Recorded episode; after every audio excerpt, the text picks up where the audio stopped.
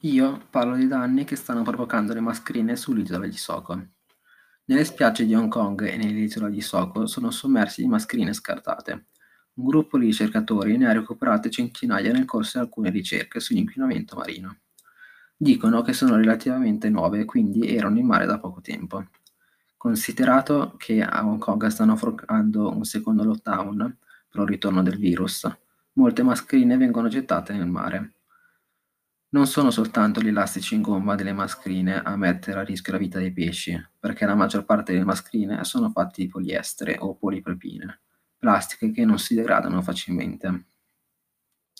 Se i pesci mangiano anche una mascherina scambiandola per cibo, le microfibre in plastica provocherebbero eunorismi gravi o danni alle branchie o perdita della produzione di uova. Un'organizzazione non governativa si sta organizzando per raccogliere alcuni lungo i sentieri extraurbani, così come facevano fino a ieri per la pulizia delle spiagge. È un compito molto rischioso, dato che molte potrebbero essere infette, ma molto cruciale per l'ambiente, dato che ci vogliono anni prima che si decompongano. E dopo le microplastiche restano comunque pericolose per i, per i pesci, che finiscono in mare. Adesso parlo di qualche curiosità. Un'associazione francese ha stimolato che il mare è popolato più da mascherine che da meduse. È un segnale molto forte arrivato da Ancona, dove il battello dello spazzino che ripulisce l'acqua del porto dai rifiuti ha cominciato a estrarre sempre di più mascherine che galleggiavano sulla superficie. Ha dovuto pre- eh, prendere atto della presenza sempre più massiccia di mascherine e guanti prima di istanti.